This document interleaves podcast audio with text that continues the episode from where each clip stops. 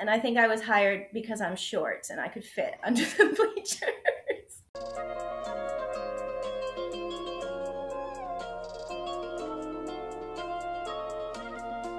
Our collection is really fortunate because we actually do have a public space. So within the CRC, and you think of all the collections, the museum collections, the archive collections, we're the one that is most publicly prominent because we are a public museum. So in that respect, we we're lucky for that.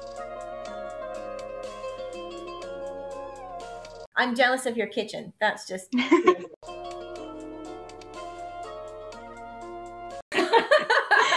the pressure. No.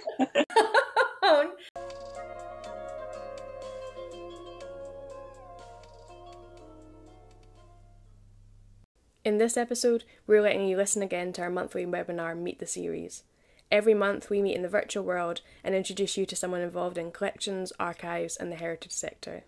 Our aim is to celebrate all things collections and archives, the diversity and range across the CRC, and to start this new way of shining a spotlight on examples of the fantastic work going on and the incredible people that are involved with it. The series won't always introduce a staff member either. It may be a volunteer, a society at the university, or a guest speaker from outside industry. In this episode, we meet the Learning and Engagement Curator, Sarah Deters. This is a reminder that you can attend our webinars yourself, getting access to more material live and the ability to ask questions on the day. But for now, meet Sarah, who discusses her pathway towards becoming the Learning and Engagement Curator at St Cecilia's Hall.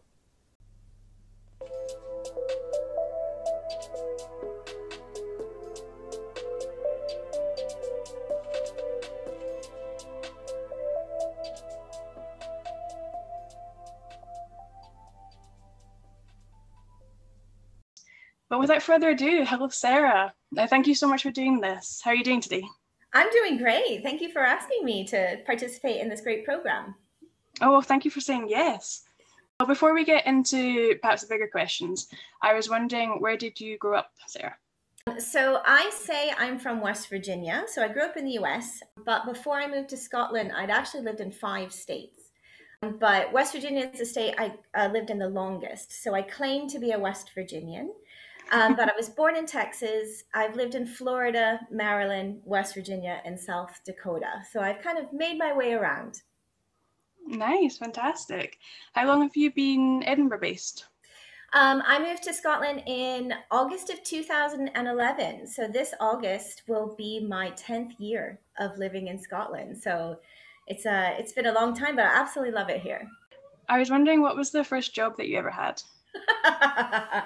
Um, so aside from kind of like babysitting friends' kids and that that kind of thing, or I should say my parents' friends' kids, my first official job was when I was in high school. Um, the school that I went to, if any of you are familiar with kind of um, American movies, you know, you show the high school that football is such an important thing and there's like a football game every friday um, so i was hired to have the very very important job of cleaning the football stadium after all the football games.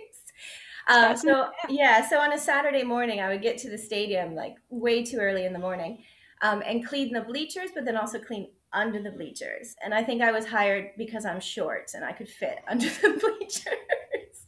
so it was a, it was a dirty job, but it paid really well, so that was fine. Decent, decent. That's exciting. I was hoping that uh, before we get into the role at the CRC, you might be able to give us an idea of how you got there. So, was the CRC the sort of place that you were aiming for, or something that you kind of came across along the way? Yeah, so um, I think I took a roundabout journey to get to where I am today. So my bachelor's degree is in music education again, growing up in the US, kind of the American band system is really important. So in the schools, kids can learn an instrument. Like it's just part of the curriculum. And being part of band was a really, really important part of my kind of formation um, in high school. And so I wanted to become a band director. So I went to university and got a degree in music education to become a band director. But I actually became a, uh, instead of a high school band director, I became um, a high school choir teacher for my first year. And that was, I think, by mistake. Um, then I did um, middle school and elementary school music. And I did that for three years. And although I enjoyed it, I realized that um, it wasn't exactly the right fit for me. So I wanted to kind of re-explore like what I was really good at when I was uh, in school, what I really enjoyed with music, because what in my job I wasn't really enjoying music anymore, which was really upsetting to myself. So I realized that actually I, I liked school and I really missed school, but I didn't want to be the teacher at the moment. I wanted to go back and be a student. But what I wanted to study, I, I wasn't quite sure yet. So I wasn't sure if I was going to do music or something called, like, I was looking into ethnomusicology and like all kinds of different uh, fields surrounding music. And I was really inspired by going to a museum. And I saw a musical instrument display at the Metropolitan Museum of Art and it I, and it's such a cliche thing to say but it just completely changed my life it was one of those things where i saw this display and I realized I knew nothing about the instrument that I played. So I play the trumpet, and I saw these trumpets going back hundreds of years. And I saw all these other instruments going back, well, into the Met to antiquity. And I was like, you know, this was never taught to me. And I liked that tangible object to teach an intangible concept, which is music. I decided to study an obscure field because, you know, might as well go for something niche um, and that field's uh, organology. So that's the history of the development of musical instruments. And so I moved to South Dakota to do my master's degree. And again, I wasn't I wasn't really planning to work in museums at that time, but it was kind of a, a little tinkle in the back of my head. And the program I did was amazing because it was learning um, about the the instruments while working in a museum. So part of the the degree um, was actually learning about museum studies, but it wasn't a museum studies program. You learned by doing rather than learning um, through kind of reading, if you will. Um, so it was very hands-on training. And while I was doing my master's, I was really fortunate to be hired on at that museum. So I worked at that museum for six years, the curator of musical instruments there. And then again, I kind of decided that I wanted again to further my education, and a PhD is definitely something that was always in the back of my head. And I was also ready to get out of South Dakota because if any of you know about South Dakota, it is really, really hot in the summer and it's really, really cold in the winter, and I was done with that. And so I looked around, and through different conferences I had gone to, I'd met people who worked at St. Cecilia's Hall, and they um, encouraged me to apply to um, study here and to get my PhD here. And so I did, and I was really fortunate where I was given funding from the university to move to Scotland, and that supported me when I was doing my degree. And I, I have to say, I just feel like I'm a really lucky person because when I was doing my PhD, there was an opportunity to work part time with the museum. And so I applied for that job, and that job then turned into the job I have today. So um, I think they just can't get rid of me, is really what it is. So when I set out on my career path, I wouldn't say that I was looking to work in a museum. And honestly, I didn't know about the CRC, but I wanted to work with musical instruments. And that's the big thing that I wanted to do is I wanted to work with historic musical instruments. And if you want to do that, that will lead you towards working in a museum. And so that's what kind of led me to the path I'm on. And through my studies, I got to know St. Cecilia's and its collection. And then that has gotten me into the CRC as well. Fantastic. I love what you're saying about kind of getting the practical along with the theory. It's sort of the same thing of what you were saying about um, the tangible can kind of bring you into the intangible concepts. It sounds like you're going to be very good at a pub quiz, knowing ethnomusicology and organology. That's the sort of stuff that everyone's going to ask what that means. you know, it's funny though. Is I've joined a couple of pub quiz teams over the years and they were like oh music you're going to be amazing at the music round. I am absolute rubbish at the music round because i've i've no concept of pop music. But i have been a stellar person. When they've asked i, I got the winning question when they asked about an ophicleide one time and i was like hold my beer i've got this. Now is your time. Well people who are looking to get into the field of museum studies they're often going to get a master's degree in that field do you feel like there's advantages or disadvantages of having such a degree? I think it's always good to know theory. I don't have a museum studies degree, so to me, it's it's a difficult question to answer. I think it's always good to have a basis in theory, but I think the most important part of studying is to have that practical experience. So if you're going to look for a degree with the idea of going into museum work, your museum studies degree might not be as helpful as you think it will be unless it has a practical element. So while looking at your your degree programs, you need to be really um, discerning about your degree. You need to find out if it comes with internships, if you have the opportunity to volunteer, if you'll actually get to handle objects. Because so many of these degrees, you know, you, you read all about the theory, but if you've never wrapped an object, if you've never held an object, then compared in the job market to someone who has, it's great you've got the theory, but you don't have the, the practical experience. So I think there's good parts of having a museum studies degree, but I think you really need to, to figure out what you want to do. You know, what is it that you want to do in museums? And mm-hmm. is that particular degree going to help you, or do you need to specialize in a subject instead and volunteer in museums? So I think it, it can go either way. It's a, it's a tricky question because it's a very popular degree. And it's not a bad thing, but it might not be it might not be the only thing that gets you the job. Mm, yeah, very good point. Yeah. So getting into your role at the CRC, now your title is Learning and Engagement Curator at St Cecilia's Hall. When you aren't working from home during COVID, of course, I take it that is based at St Cecilia's Hall. That is correct. Yeah. And would you be able to tell us just a little bit more about about the place? Well, sure. So, um, ooh, I could go on for a long time, as Donna knows.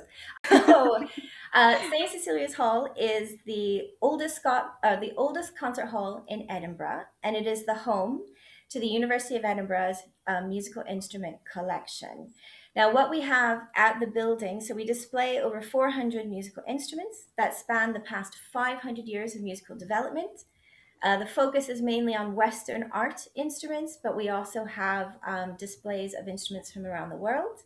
And that, of course, is just the tip of the iceberg of the entire musical instrument collection, because we have over 6,000 objects um, that we care for. And those objects are stored in various facilities associated with the CRC.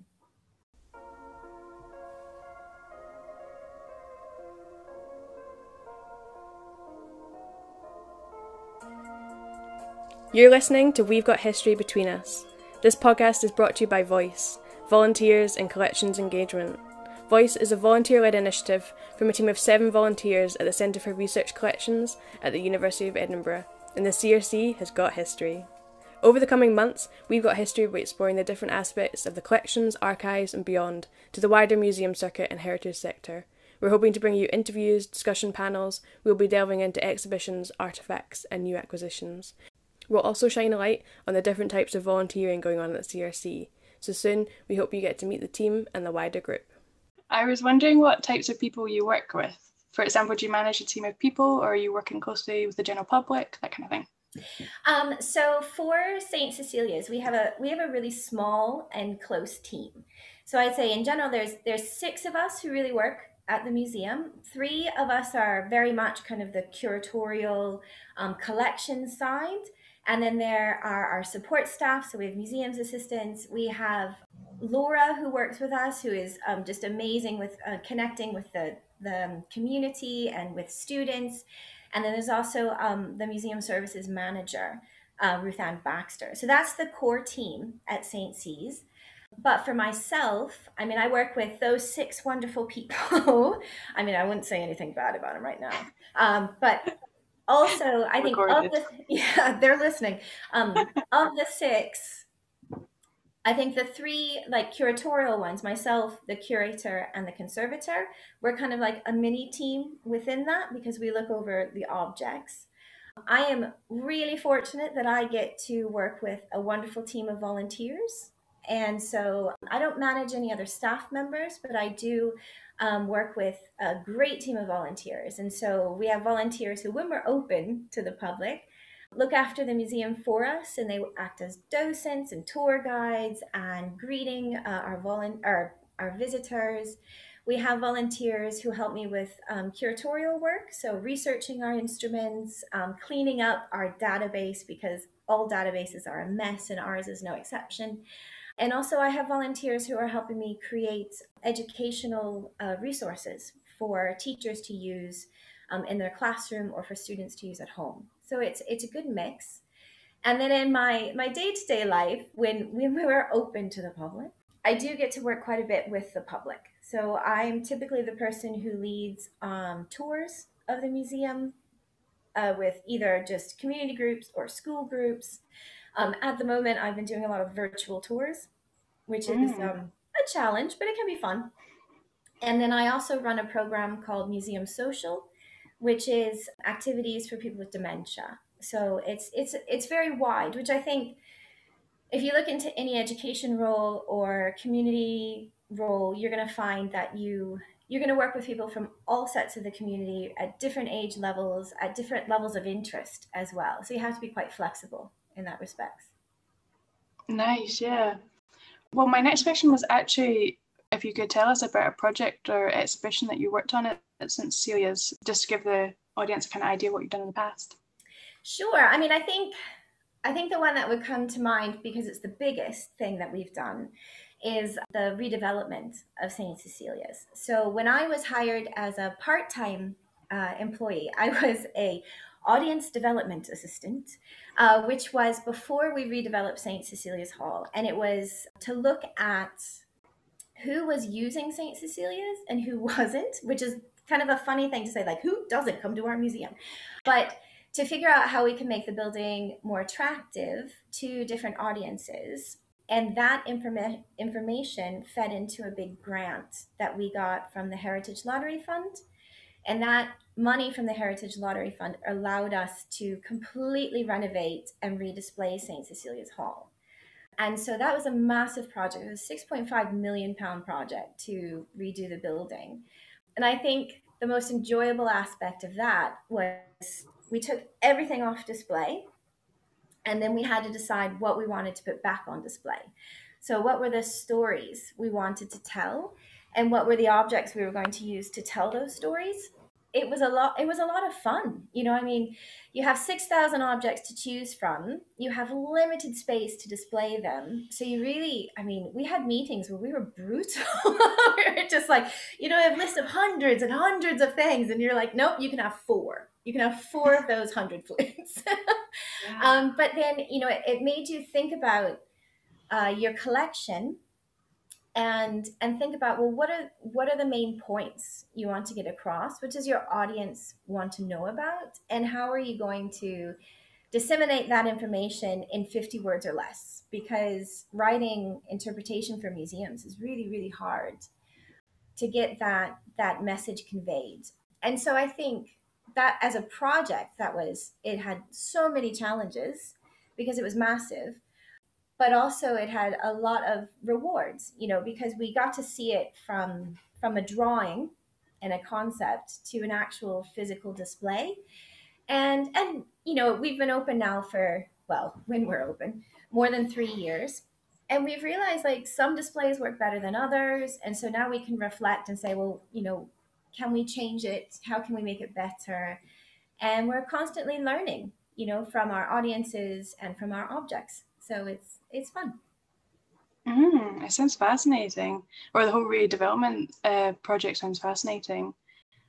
Engagement with the collections or archives or materials at the Centre for Research Collections, and actually I'm kind of talking about an initiative across all archives and museums, um, not just St Cecilia's Hall at the moment, is to let people in behind the scenes or to provide accessibility. Would you say that your role is part of that ongoing attempt to kind of change the stereotype that collections get locked away or kind of kept out of view? I feel like um, everything you're saying about the redevelopment kind of links into that. It does certainly. I think um, our collection is really fortunate because we actually do have a public space. So within the CRC, and you think of all the collections, the museum collections, the archive collections, we're the one that is most publicly prominent because we are a public museum.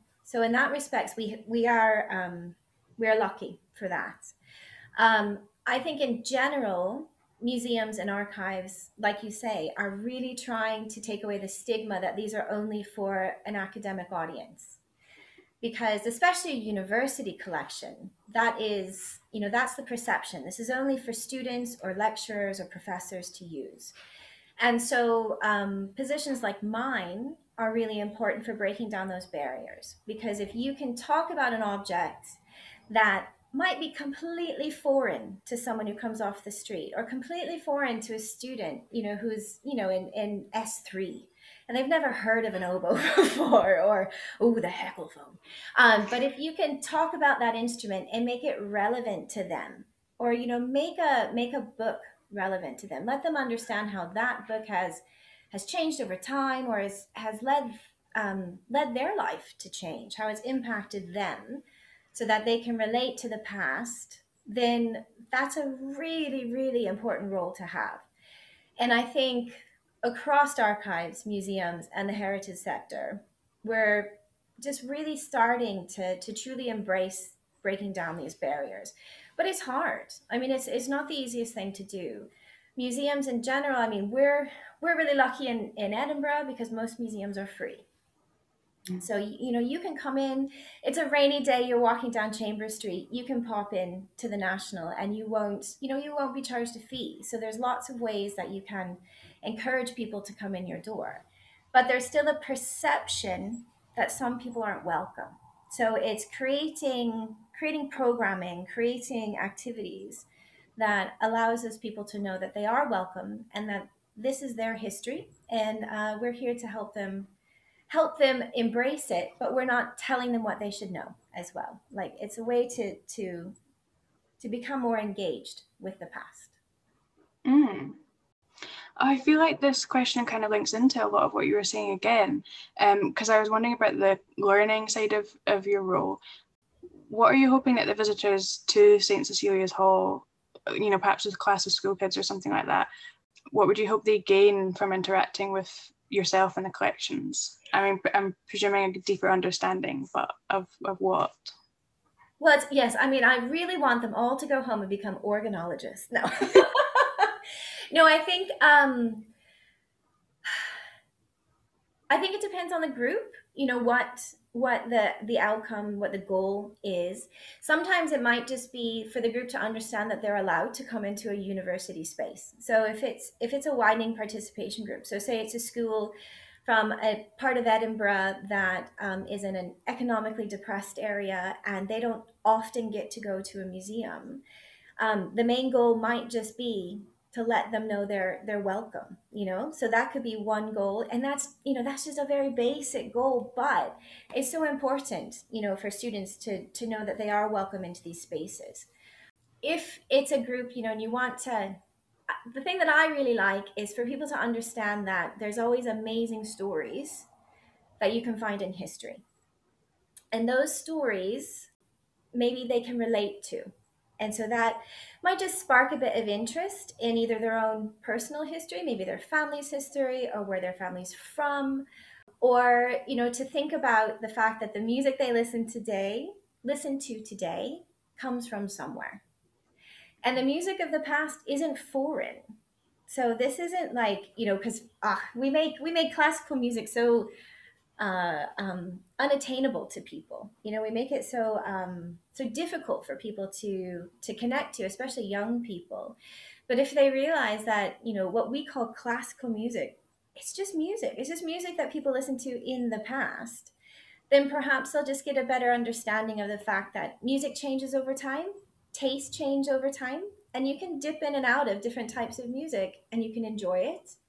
And it's just a way for you to connect to other people so i mean i think letting people know they're welcome in our spaces and then if they can get some kind of connection between their life and have that have the past be relevant to their current situation i think that's that's my big goal it's a big goal Fantastic. Yeah, yeah, I know what you mean. Because, of course, you know, everything that's coming now has been inspired by what's come before.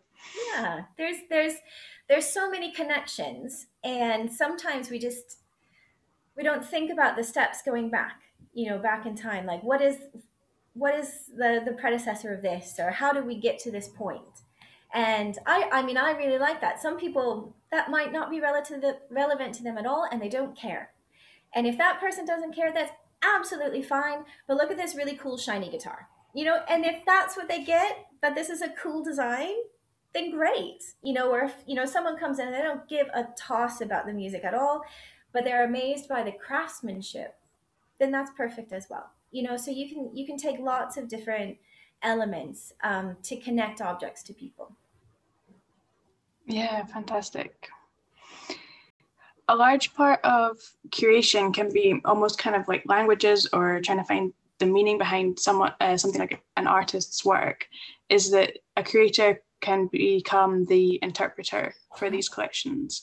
So I'm, I'm talking different to kind of overseeing the management or the organizational side of practical things, but the fact that a different person within your role would have interpreted things differently and focused on different things and have been drawn in different directions.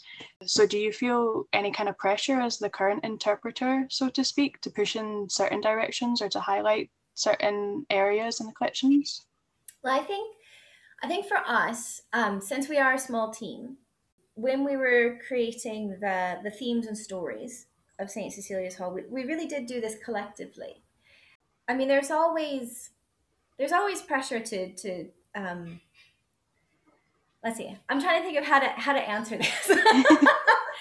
um, when we were creating those themes, we had to get them passed through like a um, a focus group, which I think was actually a really good um, a way to to make sure that what we thought was important would be what other people would think would be important. And so sometimes we got feedback from people that were like, I don't care. but by having that person say, I don't care, it meant that we didn't explain it very well. You know, we didn't make the the reason why something was important really upfront you know so probably what we were saying was confusing or it wasn't as direct as it needed to be or we assumed too much knowledge of our audience um, so rather than being forced into a certain direction with interpretation, I think it was more a um, a give and take between ourselves and our focus group. And the focus group, and I know it's a silly thing to say, but it really focused our attention, haha, on what we should be looking at um, and the, the types of stories people are interested in. I think if we were to redo our museum today, we would probably do it differently than we did from four years ago. Um, and some of that is just because times change, you know, and certain aspects of society are more at the forefront than they were four years ago. So maybe we would have, you know, talked about where these instruments came from a little more, or who collected them, because that's quite a, um, a kind of a popular idea right now, you know, thinking about how things were acquired. Um, and I think we would have spent a lot more space, real estate, but we don't have a lot of real estate, to be honest, in our museum. It's quite small.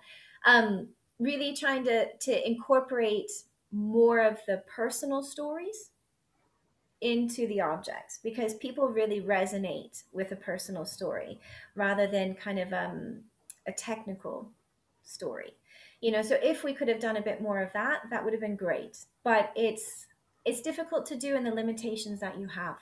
So, um, mm. So I, that really wasn't a great answer. I kind of just danced around. No, it was. It was. It was like what you're saying before. You have a hundred things and you can only pick four. You know, it it, yeah. it will never be perfect. Yeah, but that I think that's why um, digital platforms are great because in a digital platform uh, you can have a digital exhibition. You have so much more space to do interpretation. You can have videos. You can have so much more that you can't do in a physical space because you're limited. Even just like if you think of every museum you go to and you think of the label of your object, you know, you have to convey so much information in 50 words. And so by limiting that to 50 words, one, you, you have to think of what is the one thing you want to say and and that's what you have because really most sentences i mean you can go on forever on one topic but you have one thing you need to say but you also have to say what is the instrument where it came from who made it and it really you know it makes you really condense things quite down. But on a digital platform you have so much more room to go into those stories to look at you know who played this where was it made who who owned it like you know why was it thrown away if it was thrown away you know those those types of things you can really get into the nitty gritty mm, yeah totally. You've you've written a book on st cecilia's hall uh, can you tell us a little bit about the process of writing it um, or in fact when was it published it was i'm trying to remember now um, I think 2018 it came out. And so it's a highlight book um, of the collection. And so when we opened the building, we realized that we didn't really have anything for visitors to take away, you know, like a, a, a nice souvenir kind of book that uh, would would focus on maybe you know our top whatever number of instruments and so um, the project I, I, was really fortunate to be able to to be the one who who uh, kind of led the project. And so um, I worked with a publisher based in London who makes these kind of books for, for various museums around the world and collections. And um, they were so helpful because they, they really they helped me focus on what I was supposed to do because we knew it was going to be a book. It's quite small. It's it's 80 pages, um, and within those 80 pages, we needed to explain about St. Cecilia's Hall, highlight as many instruments as we could, and um, have the text be in a really approachable format. Um, so, similar to deciding what we were going to have on display, now we went from 400 instruments, and I had to narrow that down. I think it's 45 instruments that are highlighted. So then I had to write all the text about the instruments and also pick the pictures. So I, I felt like I had, I had so much power. uh, um, but again, it was it was it was fun. So I wasn't the only one who solely picked the instrument. So I had my list and then I sent it around to my colleagues and they um, maybe came back with some feedback about what they thought, you know, if I was missing something. Uh, we wanted to make sure that we highlighted instruments from all the different instrument families and then also from our non-Western collection because we wanted to show that we aren't just Western art instruments. Um, and so we wanted to make it nice and balanced as well. And the CRC has an amazing team of photographers um, that work in the digital imaging unit. And we decided that if if an instrument didn't really have a great image, then we set up some photo shoots and and they got like the beauty treatment glam photos because you want them to look as as best as they can. Um, so it was really fun. It was a it was a really nice experience to be able to do all of that, and to work with an outside publishing company was a, a really good learning experience for me because I hadn't done that before. Fantastic. Yeah, what you were saying before about the digital platforms being a way to bring people in or tell more of the stories, um, that book sounds fantastic. Well, uh, you can pick one up at St. Cecilia's Hall. It's nine pounds and 95 cents. fantastic. As soon as we're all open again, we'll be down there. There we go this is this is so fascinating what fantastic and important work. I'm just aware that i want the audience to have some time for some questions as well. So i think for the moment if we move on to the quick fire round of silly questions. Okay. and for the, the audience this is a little reminder uh, to get your questions into the chat box now if you haven't done so already. Uh, perhaps something of what we talked about has kind of inspired you to maybe ask for a particular thing or something like that. But for now sarah are you ready for the quick fire round of questions? Totally. Okay what was the last book you read?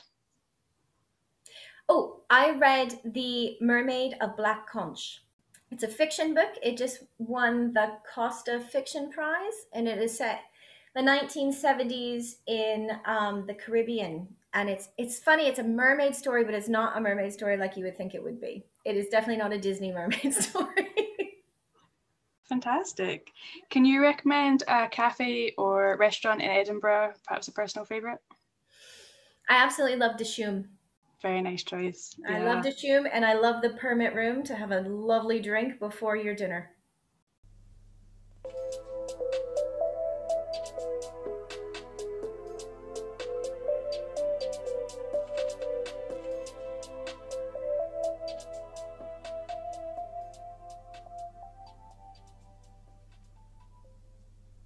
Actually just bought our first TV over lockdown. like I hadn't owned a TV until my husband really wanted one. So I guess something that we've we have been watching off and on. It's an it's an old show, but it's kind of nice. It's The West Wing. Yeah, yeah, nice one. Yeah. I mean, yeah, a lot of people are binging things in lockdown um, Yeah. and going going into back catalogues. apart from St Cecilia's Hall, do you have a favourite museum or art gallery to visit? Ooh, I'll do two. So another another musical instrument museum because I am super geeky um, is in Brussels, and it's the it is it's got a clever name. It's called the Musical Instrument Museum, um, and it's got an amazing collection. But it's also displayed in this incredible Art Nouveau building. It used to be a department store, and so just walking through the museum is worth worth it to see the architecture the collection's amazing, and they have a cafe on the roof that overlooks the Grand Place in Brussels. So it's really, really recommend. Um, and then I would say for um, an art an art gallery, but also it's, it's an everything gallery. The Metropolitan Museum of Art in New York is just it's astounding. So it's just it's it's a bit of everything. Um, and you can spend days there. So, and I think because that inspired me to get into my field, I'll also always have a special place in my heart for them. Fantastic. Yeah, yeah, yeah. Okay, Sarah, you have survived the quick fire round of questions. oh, the pressure. Now, yeah. now we're going to open the floor to questions from the audience. Uh, Laura, I don't. Uh, you might know better how things are looking at the moment. Boo. Small interjection here. Laura was here and did start the question and answer section, but in the world of Techno Joy, her audio was unfortunately not coming through properly. You can hear Sarah perfectly though, so we kept the section, but the start is just a little bit choppy on the listen back. Back to Sarah. Okay, so the question is what positive things have come out of lockdown for me, and will I continue things post lockdown? Is that the second part of the question? Well, ah, for the museum. Um, so I think for me, positive things is I. You, you guys who know me know I'm going to say this. I got a dog during lockdown. Uh, we got a puppy at the very start of lockdown, and now she's a full grown dog, but she's been absolutely amazing and has kept me sane during lockdown and uh, probably insane as well. It's probably equal. Um, I would say for the museum, positive things that have happened that will continue is that I think we've realized that um, the lockdown has forced us to embrace how we can uh, reach out to audience over virtual platforms. And so, having events like this, having virtual tours, doing um, chats online, all of those things are um, are really positive for us because that means that people who are limited geographically to coming to St. Cecilia's aren't limited because anyone from around the world can join in to an event like this. And when we record it and then put it out online, then also you're not limited by time frames because, of course, some people are probably asleep right now. um, so I think, yeah, being able to learn about new formats and to do things in a digital format, I think, in a virtual format, has been really good. Uh, yeah, so that was from Riri, and it was what is the process for proposing an exhibition? Um, that's actually not for me to answer. What I can tell you is for the CRC, so St. Cecilia's does doesn't have um, changing exhibition space. So our displays are permanent displays. Um, occasionally, and I think I saw this as a question pop up. Occasionally, we do change the displays, but we are um, we're quite limited in many respects because the instruments are mounted into displays. So if we wanted to change those displays, we would have to hire a mount maker. So there's a large expense that goes to that. So if we are to ever redisplay items on display, it would probably be like in a 10 year plan. So, you know, we just opened in 2017. We've been looking at what works, what doesn't work. And probably in 10 years, if we get the money, then we would potentially redisplay things. If you wanted to do a temporary exhibition, or maybe a virtual exhibition, which is something the CRC is starting to expand upon, um, that would go through the exhibitions officer of the CRC, Bianca Packman. And uh, she is in charge of the temporary exhibitions, and she's also going to be in charge of our virtual exhibitions, which is a new platform that the CRC will be launching um, by the end of our financial year. So that will be starting up in August of 2021. Um, but at the moment, I'm not exactly sure how that all works out. Um, so maybe uh, in a future interview, Bianca can be the person that is interviewed and she can explain a bit more. Oh, fantastic. Yeah.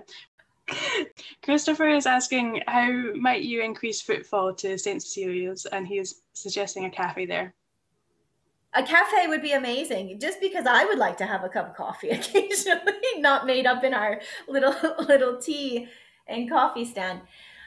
I think, I think a big thing is that we we don't have any marketing. Like if you think about it, um, there are no advertisements for St. Cecilia's anywhere in Edinburgh. And we have been relying on word of mouth, but word of mouth only goes so far because word of mouth really means like local people talking to each other. It doesn't it doesn't necessarily expand out to our international visitors.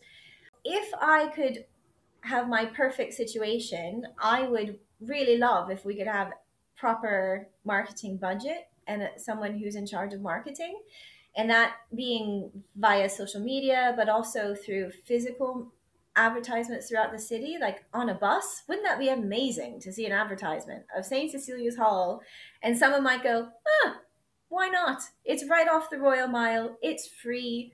You know, you can pop in and out um, and enjoy it. So that's how I would increase footfall maybe offer a free coffee and a kitten i don't know but but really i think we're missing out on on marketing. If we could have a cafe that would be amazing. But chris you know you know saint cecilia's and and unless we're going to take out one of our galleries we're not going to have a cafe. Obviously there are good historical reasons as to where it is but also the fact that it is just that little bit off the beaten track in terms of you know, people walking down the Royal Mile and not really even knowing it's 200 meters away. I know. Um, and it's quite frustrating on that basis.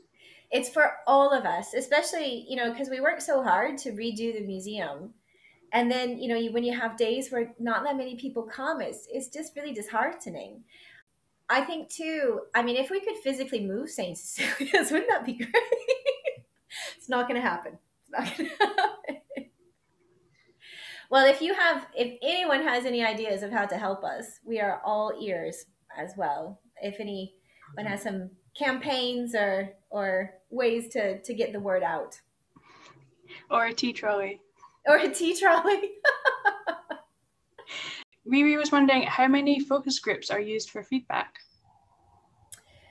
Um, so when we were doing the redevelopment of the of the museum, we had kind of a core focus group that was geared just for the interpretation and the display.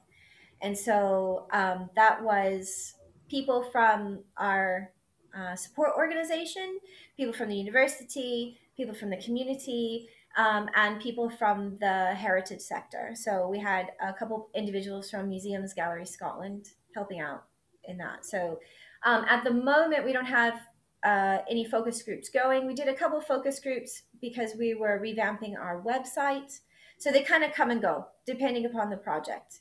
Um, but we don't have a, a, permanent focus group at the moment. Um, Laura just said that um, she'd actually had some questions emailed in. Are there any differences in the museum sector in the UK compared to the US? Um, there are differences. I think there are differences are going to change from even within the UK. There's differences in Scotland and England, Northern Ireland, like they have different governing bodies. Between the US and the UK, I mean it it also depends if you're talking about a national museum versus a private museum. There are a lot there are a lot of private museums in the US and philanthropy is quite different in the US. So a lot of museums in the US rely on philanthropic donations and there's there's really tax incentives in the US to do that. So some of these big institutions will get massive, massive donations. I think working between the two, you know, publishing, your education, like do you have a PhD? In the US, you most likely need a PhD to be a curator. Where in the UK, that's not necessarily the case, depending upon, again, your job. So, and depending upon the institution, are you a research employee? Are you a curator? Are you an education officer? All those things will impact the degree you need um, to obtain that job. So it's it's there are differences, but in a way, it's almost too big of a question because there's so many variables. Um, you know, according to what type of museum you're working in, what's your focus, and what's your job. Yeah, fantastic. Well, I think we maybe have time for one more question because we're getting close to the end of our hour here. Christopher is wondering if, if you had any thoughts on issues around playing some of the instruments. I have so many thoughts. All the thoughts. So, our collection is actually quite unusual for musical instrument collections because we are a playing collection. Now, saying that, not every instrument is playable and not every instrument will be played because it's a case by case basis. For us, the ability to actually hear the instrument being played adds another layer of understanding that someone cannot get otherwise because sound is an intangible thing. So sound, you know, it exists at the moment and then it's gone. So if we can record it, that's great because then someone can hear the sound of that object.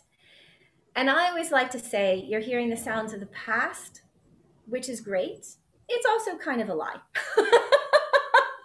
because you're hearing a modern person's interpretation of what the sound of the past should sound like, you know, but you are hearing it on an actual object from the time. In our field, there is a lot of debate as to whether or not you should ever play these objects because anytime you play a musical instrument, you have the potential of damaging it. And this is a historic object. So if you went to you know the national gallery and you saw the arms and armor like you saw you know someone's armor you wouldn't ask if you could put it on so you could understand what it would be like to be a soldier. You know you can see it and you can kind of think about that.